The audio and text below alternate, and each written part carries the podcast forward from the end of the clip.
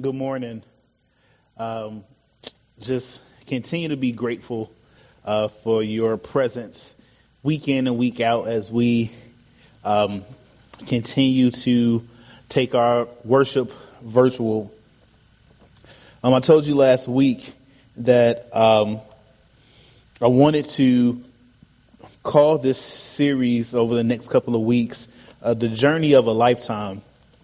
And, and, and part of the reason why I, I thought about that, I thought about that, that concept, uh, is simply because so many of the things that we are called to as believers are not things that we achieve overnight. Unity is not achieved overnight.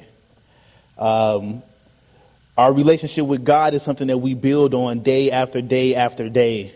Uh, True community is something that does not happen instantly.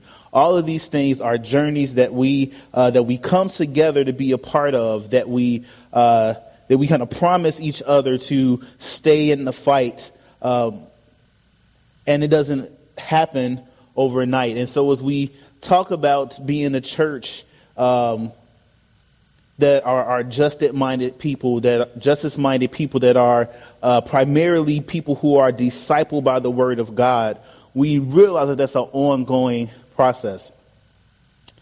And so last week, as I reflected a little bit on John chapter 15, um, and we talked about love, I really felt compelled to uh, kind of go to the flagship uh, scripture um, about love, and primarily because one of the things that I have realized over the course of my life, from my vantage point, is that we don't quite understand love. And if we don't understand love, when we say things like, for God so loved the world, if love was God's motivation for what he did by sending Jesus Christ for us, then in that same way, love must be our motivation.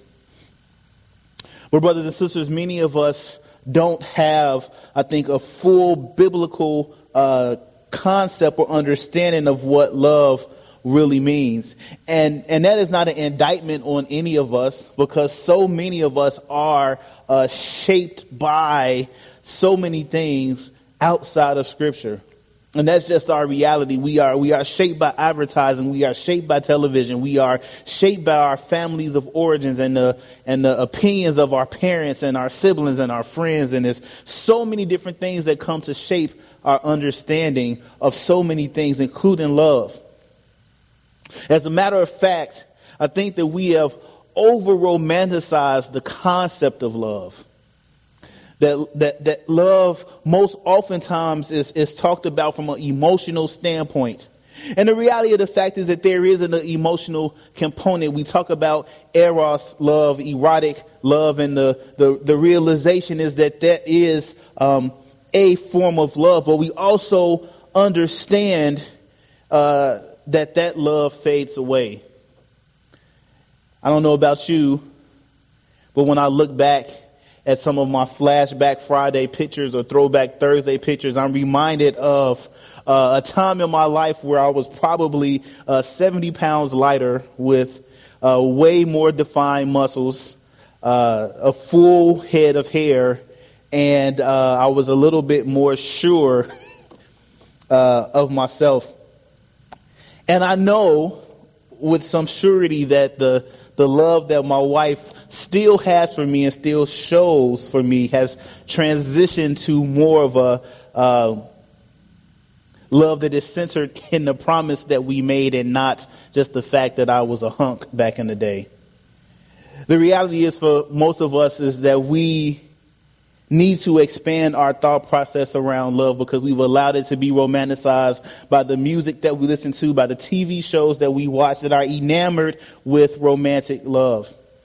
Even to the point where I believe it affects the way that we look at our text today, 1 Corinthians chapter 13. Because brothers and sisters, this text has probably been uh, extremely misused because it reads so poetically that you can get lost in the rhythm and the cadence. But this text is not a, a, lovely poem. This text is not a poem that should be primarily used for weddings. because this text in actuality was written by the apostle Paul as a strong rebuke to the church in Corinth. Paul used this letter to call them out for being a church in name, but not being a church in practice. Because, brothers and sisters, what we see from the previous chapters is that this is a church full of gifted people, people who had the gift to preach, people who had the gift to teach, people who had the gift of tongues and service, and all the other spiritual gifts that we talk about. But they were more concerned about the appearance of power than they were about the sharing of the gospel message. They, they were more concerned about whose gifts were more important, whose gifts were better, whose gifts uh, should be seen or held in higher regard than they were about the realization that the proper use of those gifts could change lives. And so Paul writes this letter to challenge their thinking and their approach. And as he gets to chapter 13, uh, he ends chapter 12, verse 20, uh, chapter 12, at about 29, he says, Are all apostles, are all prophets, are all teachers? Do all work miracles? Do all have gifts of healing? Do all speak in tongues? Do all interpret? Now eagerly desire the greater gifts and yet I will show you the most excellent way. And so he, he, he is grabbing their attention because he is naming all of these things that the Corinthian church holds so dear, the teaching, the preaching, the speaking in tongues, the interpretation of tongues. And he's saying now, now, now, now that we have gathered all of these things and we've talked about all these things, there's actually a better way. That, that there is something stronger than these gifts. And he begins this dissertation on love. And because this chapter is so dense, I am not going to attempt to share it all today, but I really just want to get to the prologue because it kind of sets the course for the rest. And so Paul says this. He says, If I speak in the tongues of men or of angels, but do not have love, I am only a resounding gong or a clanging cymbal. One of the things that, that Paul does here that he often does uh, is, is, is, speak in the first person uh, singular. He is referring to himself in order to bring the attention and focus onto him uh, so that the message that he's trying to convey doesn't come off or feel um, as strong of a rebuke as it is because Paul understood that them understanding uh, love in a better way, from a better uh, viewpoint, could change their outlook. And so he draws the attention on himself. Paul was, was very concerned about making sure that he maintained a lifestyle that was above reproach so that when he challenged the churches that he had helped found, they could find no fault in him. And so Paul says, listen, if I speak in the tongues of men or of angels, but do not have love, I am only a resounding gong or a clanging cymbal. My first thought is this. Brothers and sisters, without love, words are meaningless. This, this, this particular verse uh, speaks to the ability that many of the leaders and teachers in that time had with words. They, they were able to wax poetically uh, with prose and, and verse. They were able to, to spew philosophical uh, ideologies that oftentimes uh, confused the believers or oftentimes led them astray. It was this realization that sometimes words can be so beautiful and so beautifully crafted in such a way that you can get lost up in the, lost in the message and not often realize that there was no substance. Paul is, is, is pointing out a couple of things that he's addressing if I speak in the tongues of men. So for those in the Corinthian church who had the gifts of tongues and were able to speak in tongues, who wanted to lift that gift up above the rest, what he was saying to them is, listen, you can speak in tongues. As a matter of fact, you can speak in the tongues of men and, and you can be so deep and so gifted that you have gotten to a place where you can also speak in the tongue of angels. But if motivation, if your motivation for speaking in tongues in the assembly of believers is not guided by love, then you are a resounding gong or clanging cymbal. And theologians go back and forth and try to find deeper meaning about what he was trying to say when he used the imagery of a resounding gong or clanging cymbal. But most of them just gathered that essentially they were saying that if you had all of these gifts but didn't have love, you were just making a bunch of noise.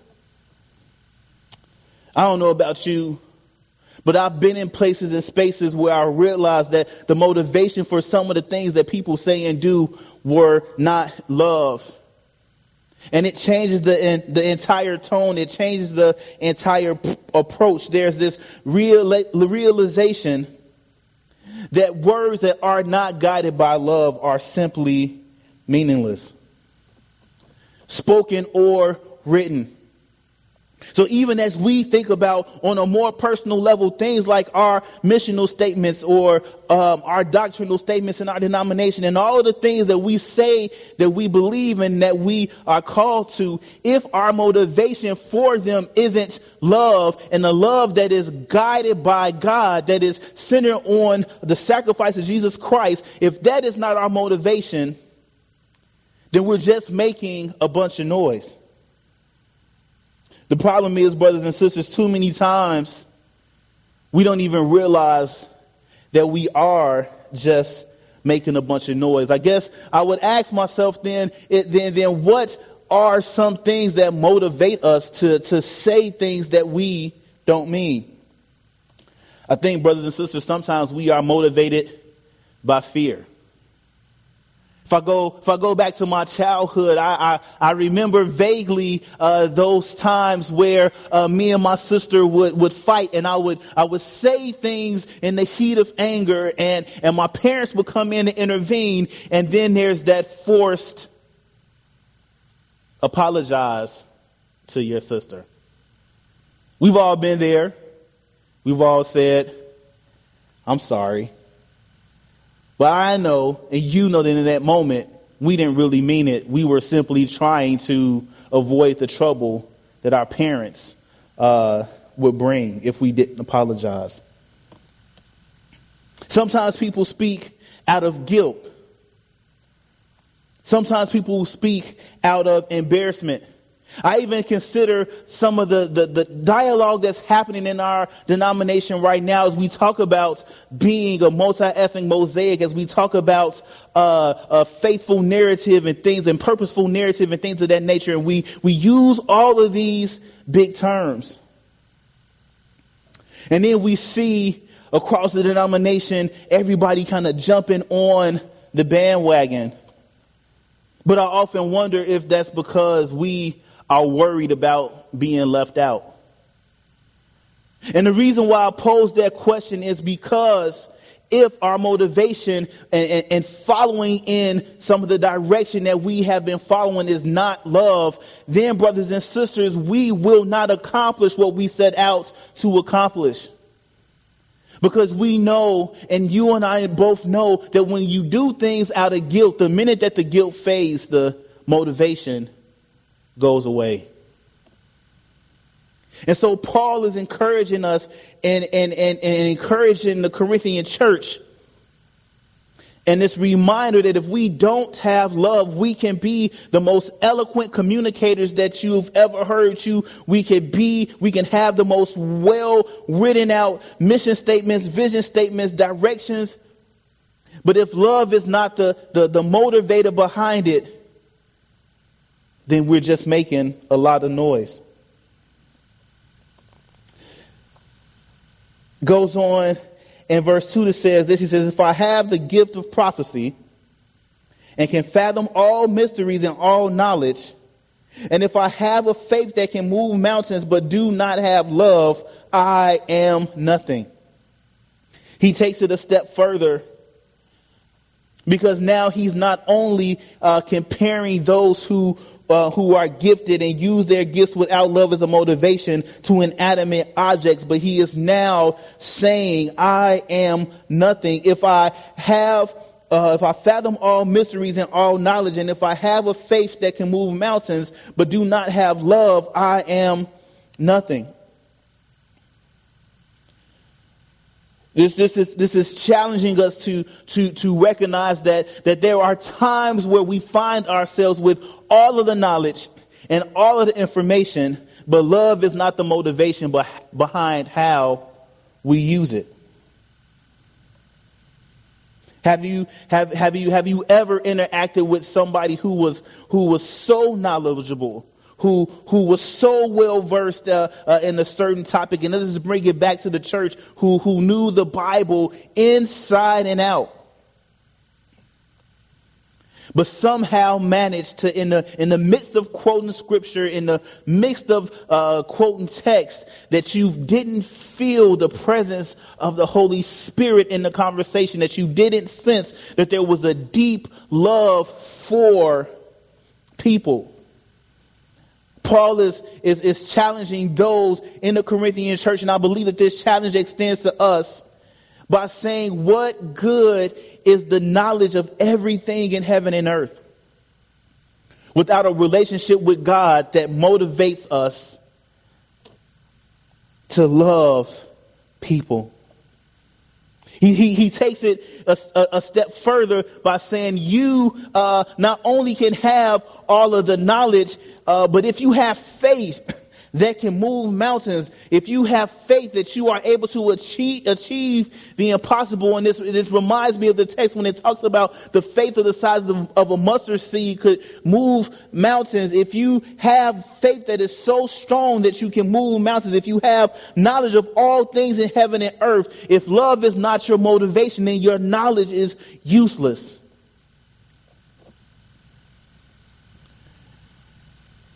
Knowledge is useless. What good is the knowledge of God without relationship with God?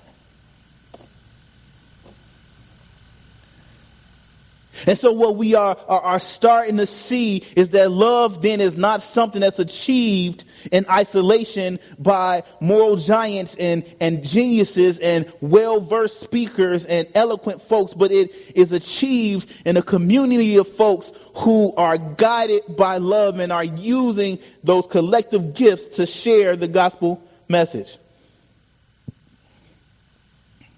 But the last thing is this in chapter 3 says, If I give all I possess to the poor, and I give over my body to hardship that I may boast, but do not have love, I gain nothing. And so, so the first thing that he says is if, if I speak in tongues of men or angels, but have not love, I'm just making a bunch of noise. If I if I have gifts of prophecy uh, and I can fathom all mysteries, um, I, I, I, have all knowledge and I have faith that can move mountains, but I don't have love, I am nothing. And so, though the world may see me as intelligent and eloquent, may see me as a gift, gifted prophet, if if those things are not guided by love, then I am nothing.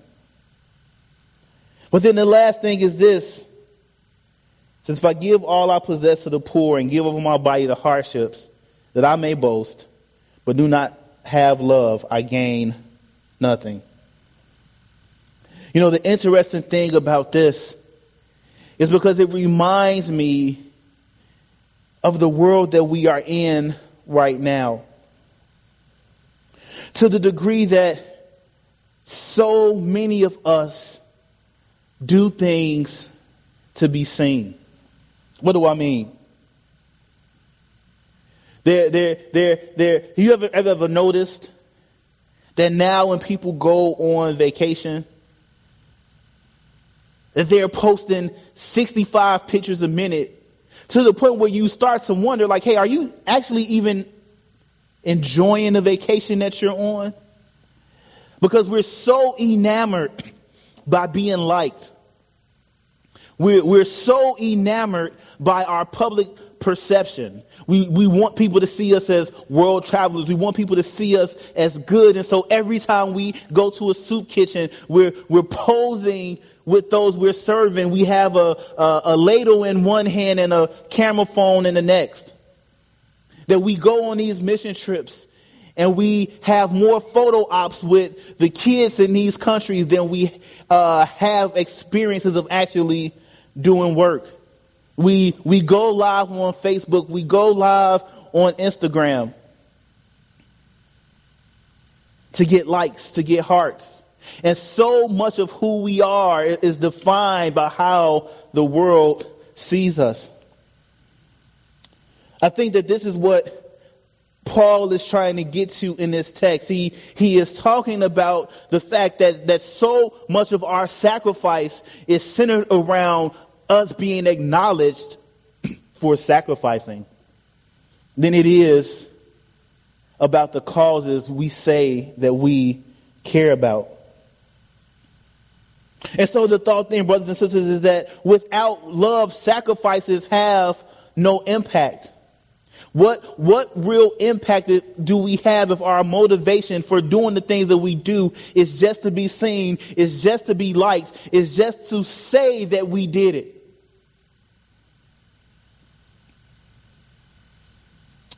Paul says, I gain nothing. As a matter of fact, mostly what we gain is whatever good feelings we get from the 100 likes that we might get on the post. But does our actions have any eternal significance? Brothers and sisters, I believe that we are a church as we go deeper into this concept of love and, and are reminded that everything that we do should be centered around the fact that we love God so much that we are accepting our call in the kingdom to love our neighbors so intensely that when we talk about knowing, loving, and serving uh, to make disciples, we're doing it because we know that people becoming disciples have eternal consequences, not because we want more bodies in the building. We, we, we, we love God so much and we love our brothers and sisters so much that when we uh, aspire to uh, embrace uh, the diversity in our communities, we're doing it because we want to make sure that anybody that walks in this door or that anybody that we come in contact with knows the deep love of Jesus Christ and that we are not just doing it because it's trendy, but that we are committed to it even when the cameras are off, even when the challenges come, even when it's not fun and it costs us something. We are doing the things that we are called to do because we know that there are eternal consequences. There are, e- are eternal, there, there, there are lives that are connected to the work that we do. And it's too important for us to not be motivated by the right thing. And so, brothers and sisters, we must make sure that anything that we attempt to do in the name of Jesus Christ in this church uh, is, is, is we, that we've checked our motivations and make sure that our actions are fueled by God centered love. Because anything that we do that's not centered in God type love will not have the God sized impact that we can have. Brothers and sisters, what's our motivation? Are we motivated by love? I believe so. And so in the tough times, we stand on the love of Jesus Christ and the sacrifice of Jesus Christ on the cross. because God so loved us. Let's pray. Gracious God, we say thank you. Lord, as we uh, continue to talk about love over the next couple of weeks, dear Lord, give us the, the mental and physical space to stop and check our motivation. And dear Lord, give us the courage and the bold courage to, in those moments when we realize that love is not the motivation for anything that we're doing, that we have the courage to stop. Dear Lord, because we want to have a God sized impact on this world, on our community. So infuse us with the understanding and the motivation of your love. Lift these things up to you. In your son Jesus' name we pray. Amen.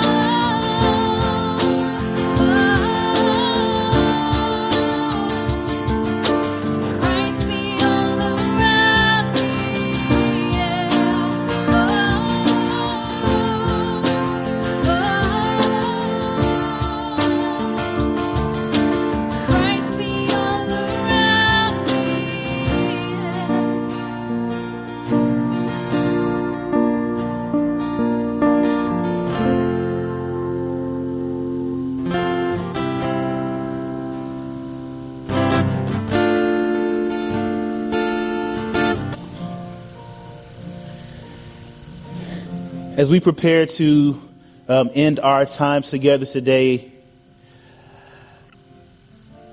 may you be surrounded and engulfed by the deep, deep love of the Savior, Jesus Christ. And may the love that you feel from Jesus Christ uh, fill you with so much energy, fill you with so much hope that that love becomes the motivation for everything that you do. Because the love of Christ is so transformational that when we share it and when we spread it, people who don't know Jesus will begin to understand that they are loved. So now may the grace of God and the sweet communion of the Holy Spirit rest, rule, and abide till each of us, until we all shall meet again. Go in peace. Serve the Lord. Amen.